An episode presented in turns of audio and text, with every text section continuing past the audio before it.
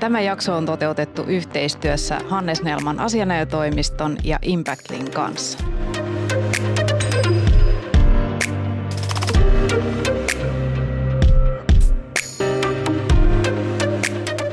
Tervetuloa Kamaripodin pariin. Tämä jakso on toteutettu yhteistyössä Hannes Nelman asianajotoimiston ja Impactlin kanssa. Tänään meillä on teemana kestävä kehitys.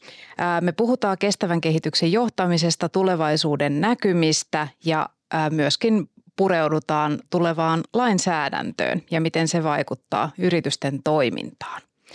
Mun lisäksi täällä studiossa on Impactlin toimitusjohtaja Mia Folkeson. Mia on hallitusammattilainen ja yrityskehitysjohtaja ja olet tehnyt töitä digitalisaation ja kestävän kehityksen disruption kanssa. Sitten meillä on Annina Järvinen Hannes Nelmanilta. Toimit siellä osakkaana ja teet töitä transaktioiden ja corporate governancein parissa. Ja kuten tänään kuullaan, niin myöskin tämän vastuullisuuslainsäädännön kanssa – Mun nimi on Anne Vanhala ja mä toimin keskuskauppakamarilla vastuullisuusasiantuntijana ja meidän tehtävänähän on auttaa erityisesti PK-yrityksiä tässä kestävän kehityksen polulla.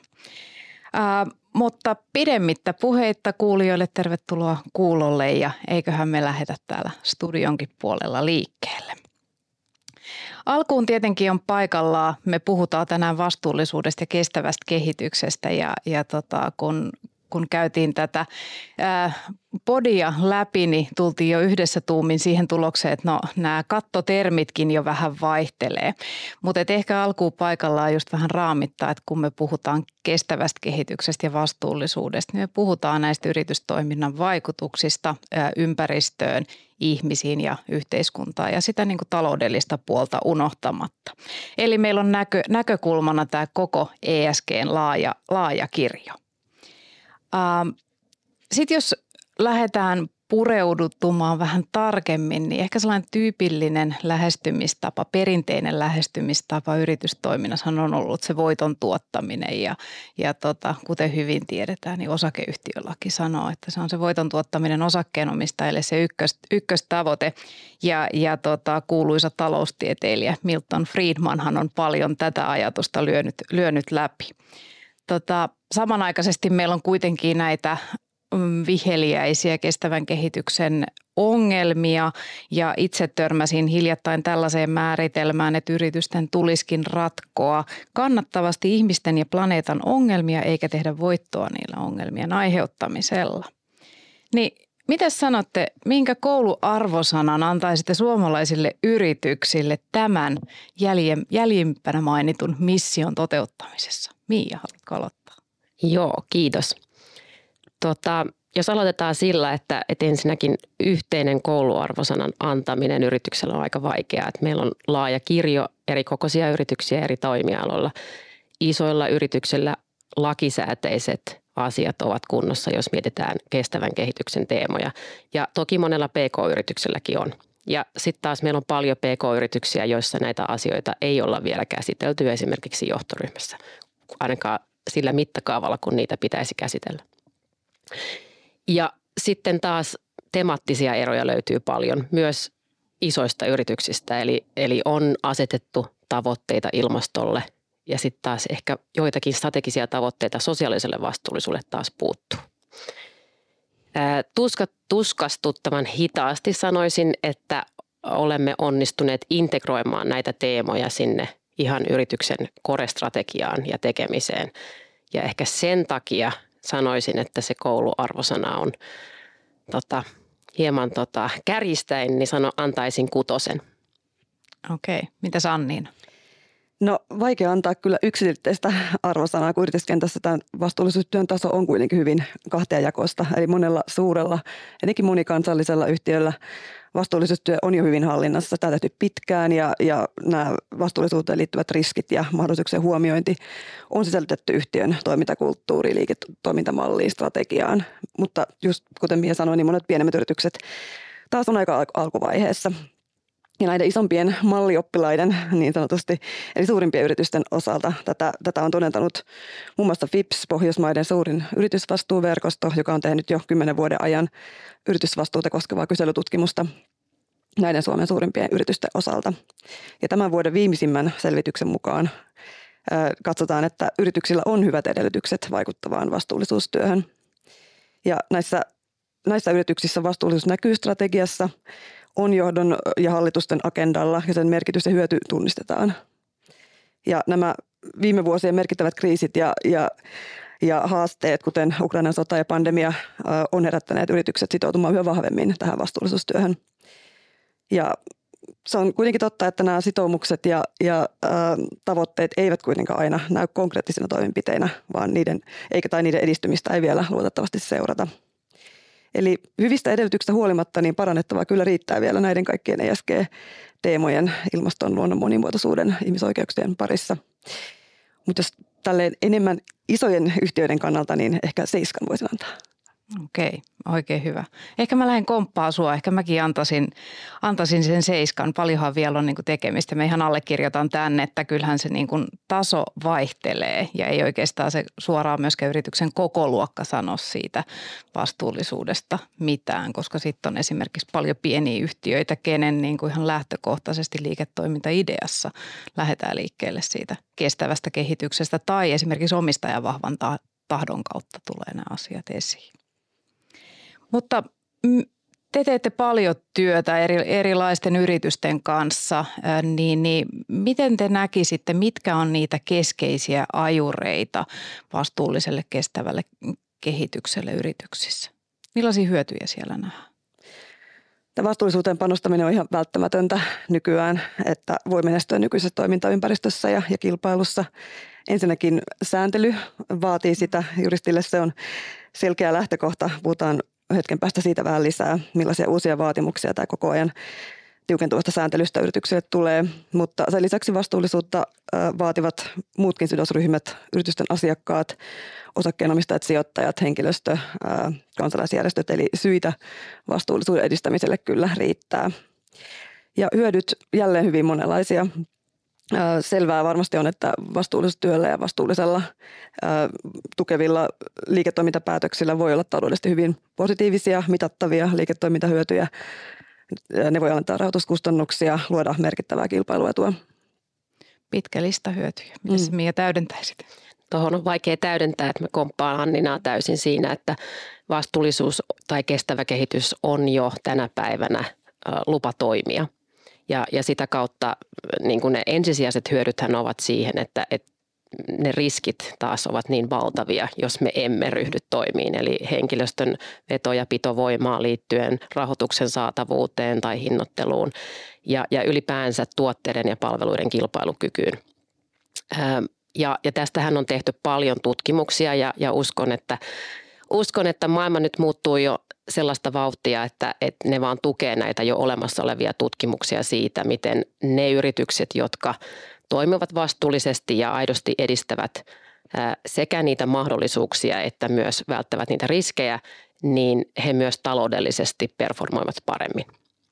Mutta sitten totta kai, jos katsotaan vähän tulevaisuuteen, niin, niin ehkä ne suurimmat hyödyt on vielä valjastamatta ja, ja ne liittyy niihin uusiin liiketoimintamalleihin, on se kiertotalouteen tai, tai puhtaaseen siirtymään ylipäänsä liittyviä tuotteita, palveluja, niin, niin siellä on paljon, mitä myös suom- suomalaiset yritykset pystyisivät tekemään paremmin ja sitä kautta luomaan tulevaisuudessa kilpailukykyä. Se on just näin. Me itse asiassa tuossa hiljattain julkaistiin tota PK-hallitusbarometri ja siellä meillä oli ensimmäistä kertaa mukana vastuullisuuden ja kestävän kehityksen teemat ja yritysten ylimmältä johdolta kysyttiin näkemyksiä tähän ja millaisia toimenpiteitä tehdään. Niin, niin siellä oli tuloksena tuli tämä, että neljänneksellä vastaajista kestävä kehitys oli avannut liiketoimintamahdollisuuksia. Ja mä itse tulkitsin tätä semmoisena niin varovaisen positiivisena signaalina, että se on hyvä, että se oli sen verran, mutta toivottavasti sitten seuranta tutkimukset osoittaa voimakasta kasvua, kasvua siinä, koska se on just näin. Liiketoimintapotentiaali avaa vahvasti. Ähm, otetaan sitten vähän laajempi näkökulma, koska tota, me ei puhuta pelkästään yritystoiminnasta Suomessa, vaan me puhutaan ihan juurikin globaaleista haasteista, joten, joten puhutaan näistä kestävän kehityksen tavoitteista. Nämähän on tosiaan YK on lanseeraamat jo vuodelta 2015 ja ää, tässä hiljattain pidettiin tällainen kestävän kehityksen huippukokous, jonka yhteydessä todettiin, että tähän mennessä vain 15 prosenttia näistä kestävän kehityksen tavoitteista on saavutettu ja lähes kolmannes on pysähtynyt tai kääntynyt laskuun. Valitetta, valitettavia uutisia. Mä itse näen, että nämä kestävän kehityksen tavoitteet on tällainen to-do-lista niin valtioille, mutta myös yksityisen sektorin toimijoille.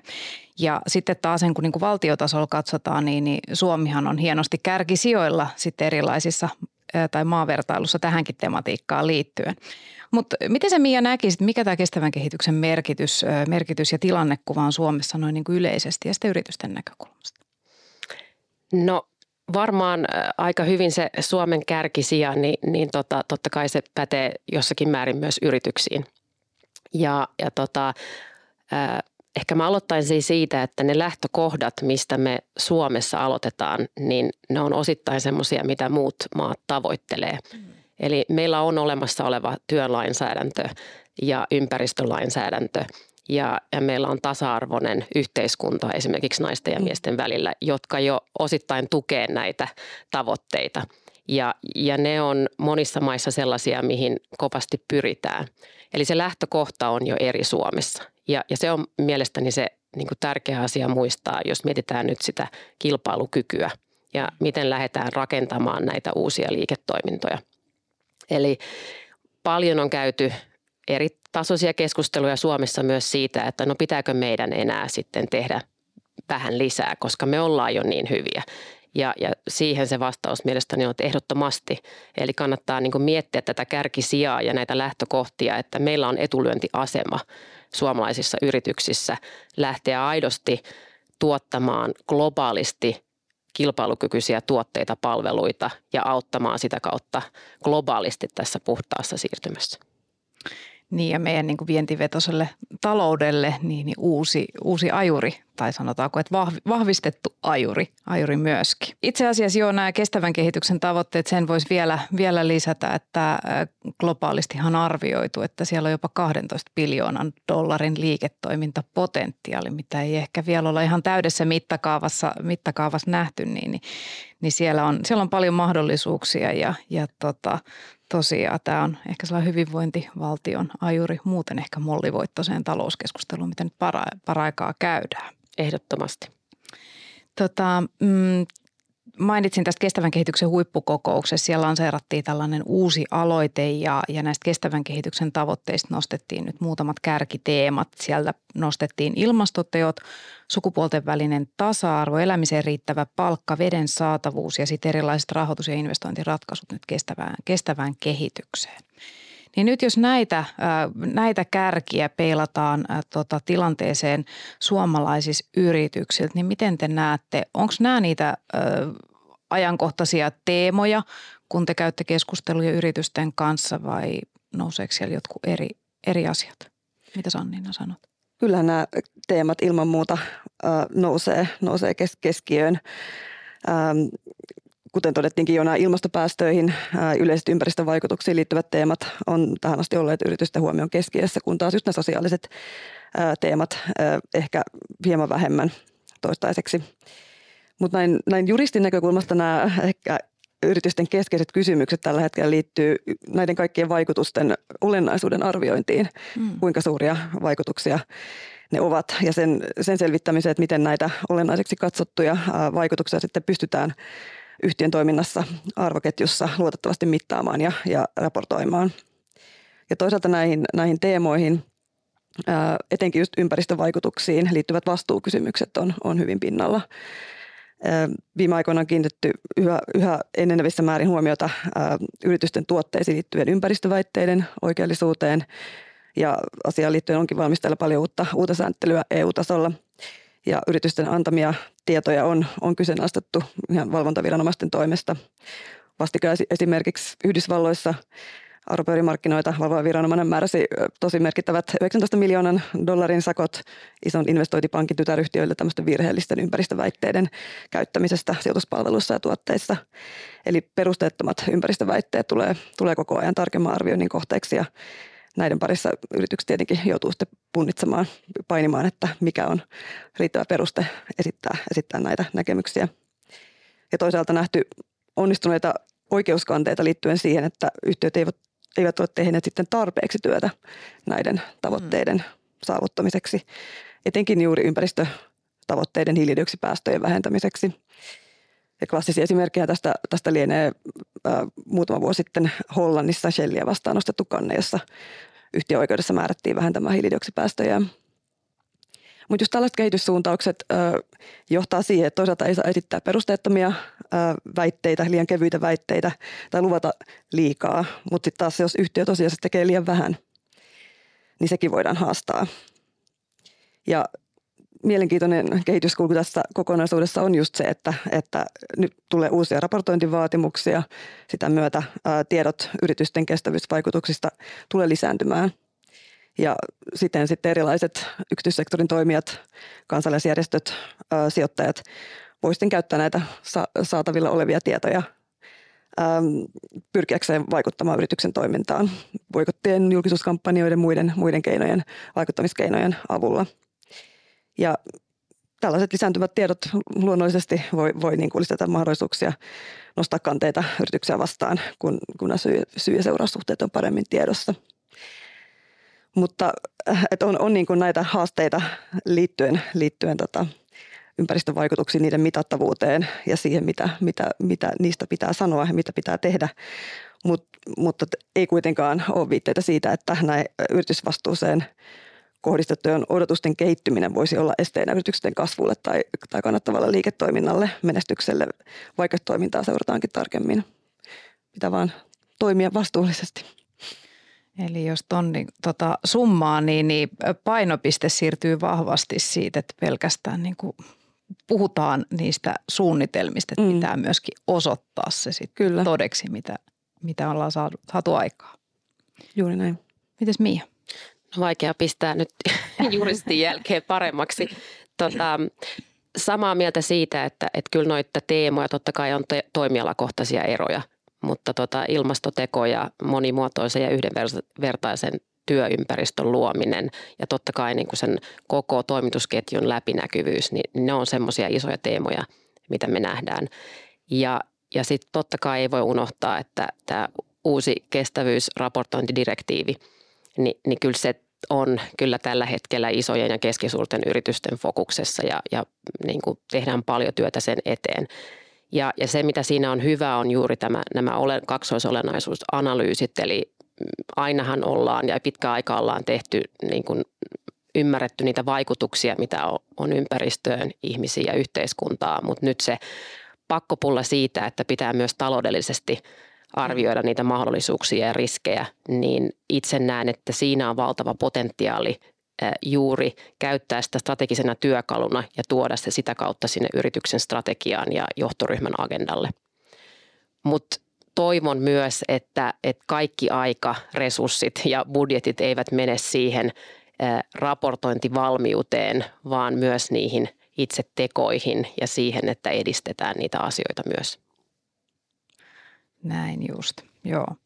PK-yritysten näkökulmasta, mm, mitä itse seuraan, seuraan läheltä, niin siellä just kanssa niin näkyy kärki, kärki, kärkenä nämä, nämä ilmastoteot, mutta et just niin kuin mainitsit, niin toimialakohtaisia eroja. Jotenkin juurikin tämä niin kuin resurssipuoli, että myöskin se, että pitäisi vähän olla niin kuin yksi asia kerrallaan, mikä, mikä ratkotaan, koska on se koko liiketoiminta pyöritettävänä, niin saadaan niitä tuloksia aikaiseksi. Seuraavaksi Mie sopii jutella tuota sun kanssa tarkemmin kestävän kehityksen johtamisesta ja toiminnasta, millä saadaan sitten niitä vaikuttavia tuloksia aikaiseksi. Hesarissa oli hiljattain juttu selvityksestä, jossa todettiin, että vaan oliko se neljänneksellä pörssiyhtiöissä on, on johtoryhmässä henkilö, joka vastaa vastuullisuudesta tai kestävästä kehityksestä. Siinä vähän eh, indikoitiin siihen suuntaan, että onko tämä edelleen tämä vastuullisuus ja kestävä kehitys eh, vähän sellainen sivu, sivuroolin ottaja. Niin, niin miten sä kommentoisit tätä väitettä? Joo, hyvä väite. Tota, ehkä aloitan siitä, että jokaisessa muutoksessa niin ne alkaa sanoista, ne alkaa lupauksista, mitä tehdään sekä sisäisille että ulkoisille sidosryhmille. Ja jokaisessa muutoksessa, jos peilaa vaikka digitalisaatiota, niin, niin sitten aletaan huomaamaan, että ne tavoitteet ei olekaan niin helppoja saavuttaa. Ja, ja se, mitä ollaan luvattu, niin se onkin vähän isompi muutosmatka kuin mitä alun perin ajateltiin. Muutokset maksavat, muutokseen tarvitaan resursseja, niihin tarvitaan tyypillisesti uudenlaista osaamista, uudenlaisia toimintamalleja ja muutoksessa on aina riskinsä. Ja, ja, ja siellä on aina osia, mitkä epäonnistuu ja, ja pitää vähän lähteä miettimään uudestaan, että no miten tämä pitäisikin sitten tehdä. Ja sanoisin, että näiden sanojen lisäksi, niin, niin kyllähän meillä on, kuten tässä ollaan jo keskusteltu, niin sekä isoissa että siellä PK-yrityksissä, niin, niin siellä on myös tekoja. Mutta, mutta sitten on ehkä kysymysmerkki, että onko siellä tarpeeksi niitä tekoja. Ja, ja ehkä tähän, tähän kommenttiin lisäisin, että se, mikä sieltä puuttuu, on ehkä se integrointi sinne – yrityksen strategian ja se, että hallituksissa tai auttaisin ehkä omistajat, hallitukset ja, ja sitten myös johto aidosti ymmärtävät niiden riskien lisäksi, niin ymmärtävät myös ne mahdollisuudet, mitä kestävä kehitys tuo tullessaan.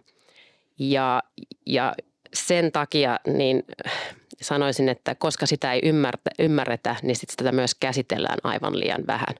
Et olen kuullut tapauksia, jossa niin kuin näitä teemoja käsitellään kerran vuodessa hallituksessa. Mm. Ja sitten totta kai on yrityksiä, niitä käsitellään joka kerta hallituksessa. Et, et paljonhan siinä on semmoista varianssia, mutta kyllä siinä väittämässä perää on, että, että jos tämä ei ole teema, mitä käsitellään säännöllisesti ja, ja myös niin, että se saa enemmän kuin sen vartin aikaa, niin, niin kyllä meillä on aika paljon vielä petrattavaa. Sä oot paljon tehnyt töitä tota, nimenomaan tämän digitalisaation kanssa ja oot tehnyt analogiaa siinä, että tosiaan tämä kestävä kehitys kulkee samanlaista polkua kuin digitalisaatio. Mm. Mitä sä tarkoitat, tarkoitat tällä ja mitä oppeja sieltä voitaisiin ammentaa kestävän kehityksen edistämiseen? Joo, no oman urani aikana on ollut kaksi tällaista toimialoja läpileikkaavaa fundamentaalista murrosta. Ensimmäinen oli globalisaatio ja, ja sitten oli digitalisaatio ja nyt parhaillaan elämme tätä kestävän kehityksen muutosta. Ja itse näen, tästähän debatoidaan aika paljon. Myös tällä viikolla olen käynyt useampia keskusteluja tästä samasta teemasta. Itse näen, että ne on mittakaavaltaan yhtä isoja – ja, ja sillä tarkoitan, että miten ne vaikuttaa yrityksen liiketoimintamalleihin, ansaintalogiikkaan, toimintamalleihin, henkilöstön osaamiseen, työkaluun, teknologiaan, niin kyllä kestävä kehitys ja, ja se murros, mikä se tuo yritykselle on yhtä iso kuin mitä digitalisaatio oli. Ja kenties jopa isompi. Ja ehkä siinä se ero, että, että kun digitalisaatio oli osittain ainakin vapaaehtoista, niin tämä ei ole vapaaehtoista, tämä on pakollista. Ja, ja ehkä se isoin oppi, mitä haluaisin, että, että tota, sekä hallitukset että yritysjohto ottaisivat sieltä digitalisaatiosta, oli se, että perinteiset suomalaiset yritykset olivat verrattain hitaita tekemään niitä muutoksia digitalisoimaan tai monikanavaistamaan sitä asiakaskokemusta, digitalisoimaan niin prosesseja sisäisesti ja myös miettimään uudenlaisia alusta liiketoimintamalleja. Ja tästä pitäisi oppia ja, ja rohkeasti nyt edistää näitä asioita nopeammin ja sitä kautta luoda kansainvälisesti sitä kilpailuetua. Eli, eli ei kun vauhtia, Kyllä. vauhtia toimenpiteisiin. Tota, Miia sanoi, että vastuullisuudesta kestävästä kehityksestä on tulos pakollista, niin mm. luontevasti aletaan puhumaan sitten tästä sääntely, sääntelypuolesta – Ja tota, ähm, tässä vastuullisuuden kentässä sinänsähän me ei puhuta uudesta asiasta. Meillä on jo niin kuin OECDn puitteissa saatu ensimmäiset ohjeistukset yrityksille ää, kestävää liiketoimintaa jo tuolla 70, 70-luvulla, mutta et nythän mennään valtavaa vauhtia eteenpäin siinä, että tätä lainsäädäntöä, ESG-sääntelyä tulee paljon varsinkin tuolta EUn suunnalta tarkentaa ja kiristyen yrityksen kohdistuviin vastuullisuusvaatimuksia. Mm, mihin yritysten kannattaa juuri nyt kiinnittää huomiota, kun puhutaan tästä vastuullisuuslainsäädännöstä? Kyllä nyt, just, juuri nyt tapahtuu tosi paljon ja tällä hetkellä suurin huomio kiinnittyy yritysten vastuullisuutta eli näitä kestävyysseikkoja koskeviin merkittävästi kasvaviin tiedonantovelvollisuuksiin. Tämä EU-ssa viime vuoden lopulla hyväksytty kestävyysraportointidirektiivi CSRD paljon siitä puhutaan tällä hetkellä.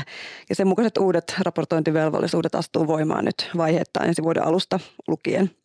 Ja mä kerron ihan, ihan lyhyesti, mitä tällä uudistuksella ää, tarkoitetaan, sillä sillä tulee olemaan tosi paljon vaikutuksia koko yrityskenttään.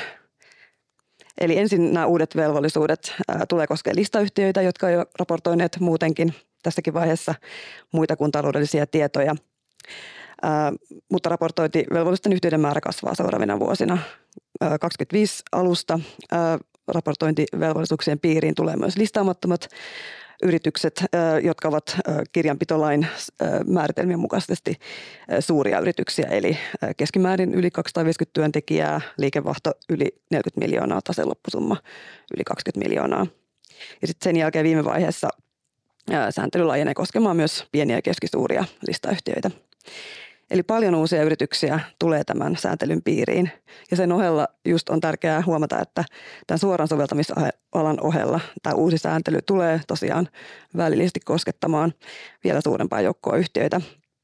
Sillä näiden raportointivelvollisten yhtiöiden tulee kattaa tietojen antamisessa oman toiminnan lisäksi koko niiden toimitusketju, eli hyödykkeiden ja palveluiden tuottamisen toimitusketju ja sitten hyödykkeiden palveluiden toimittaminen asiakkaille – Eli näin ollen myös monet pienemmät yritykset, suuri osa varmasti pienemmistä yrityksistä tulee kohtaamaan vaatimuksia antaa tietoja niiden, niiden kestävyysvaikutuksista, jotta sitten nämä raportointivelvolliset pystyy antamaan vaadittavat tiedot. Siinä on iso, iso työ. Ja äh, tässä kestävyysraportissa, mikä, mitä koskeva sääntely tosiaan tulee voimaan, niin kuten tässä Mia jo mainitsi aiemmin, niin yrityksen tulee antaa tietoja yhtäältä sen toiminnan vaikutuksista ihmisiin ympäristöön ja toisaalta siitä, miten, miten nämä kestävyysseikat vaikuttaa yritykseen. Ja nämä vaatimukset luonnollisesti lisää näkyvyyttä siihen, kuinka kestävä, vastuullinen se yhtiön liiketoimintamalli on nyt ja tulevaisuudessa. Eli pitää katsoa myöskin tulevaisuuteen niitä suunnitelmia siitä, miten, miten kestävyystavoitteisiin päästään. Ja Nämä uudet vaatimukset ovat hyvin yksityiskohtaisia, perustuu suoraan EU-sääntelyyn ja opeteltavaa on sitten hyvin paljon. Ja tärkeää myös huomata, että tämä jatkossa vastuullisuutta koskeva raportointi tulee olemaan verrattavissa taloudelliseen raportointiin, eli se tarkkuuden taso, vaadittava laatu kasvaa. Ja ehkä vastuullisuusraportoinnissa perinteisesti käytetyn laadullisten kuvausten sijaan nyt sitten tämän kovan datan merkitys korostuu. Ja se tietenkin asettaa paljon vaatimuksia tietojen keräämiselle ja varmistamiselle. Ja niin kuin, niin, nyt puhutaan paljon raportoinnista, mutta sitten seuraavassa vaiheessa ei tietenkään lopu tähän tämä sääntelytulva, vaan seuraavana isona asiana on sitten yrityksen varsinaiset toiminnalliset velvoitteet. Eli EU on parhaillaan viimeistelyssä yritysvastuudirektiivi, ja sen myötä EU-ssa toimiville suurille yrityksille asetetaan tämmöinen huolellisuusvelvoite. Eli niiden tulee tunnistaa, vähentää ja estää näitä haitallisia ihmisoikeus- ja ympäristövaikutuksia ja sellaista toimintaa, mikä niitä vaikutuksia aiheuttaa. Ja, ja kun ollaan EU-ssa, tämä toiminta tietenkin sitten on sanktioitua, eli näitä toiminnallisia velvoitteita tulee tehostaa siviilioikeudellinen korvausvastuu.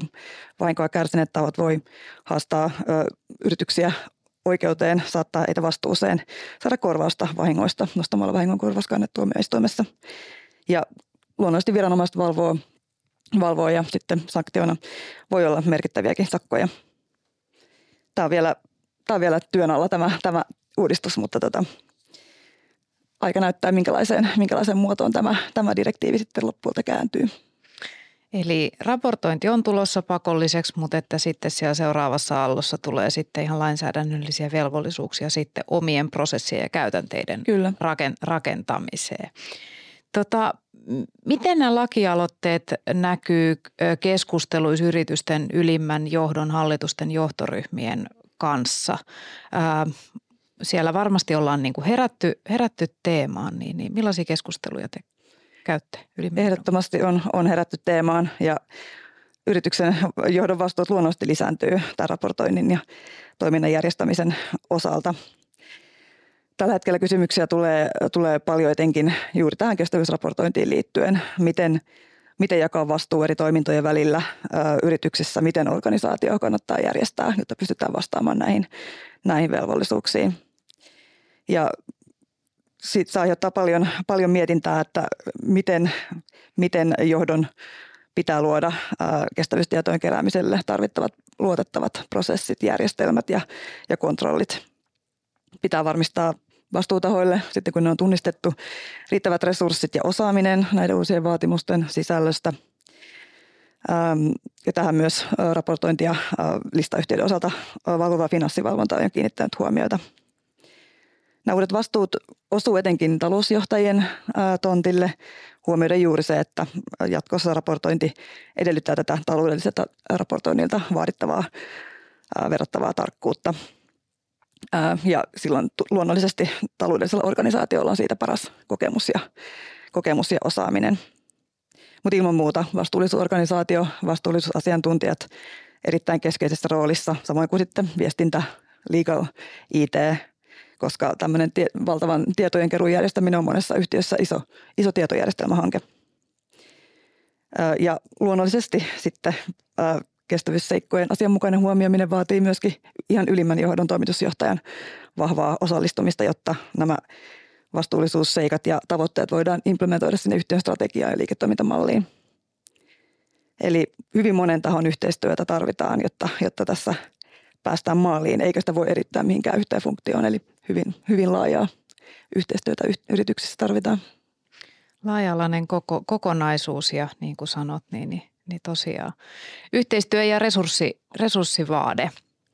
Tota, tämän jakson aikana ruvetaan kääntymään sinne tota loppusuoralle, niin, niin on toivottavasti kuulijoille käynyt selväksi, että näille konkreettisille ja vaikuttaville kestävyysteoille on, on suuri tilaus ja, ja tota, vaikka tulee näitä vaatimuksia, niin tässä on paljon myöskin sitä ä, mahdollisuuksia, liiketoimintapotentiaalia kestävän kehityksen saralla.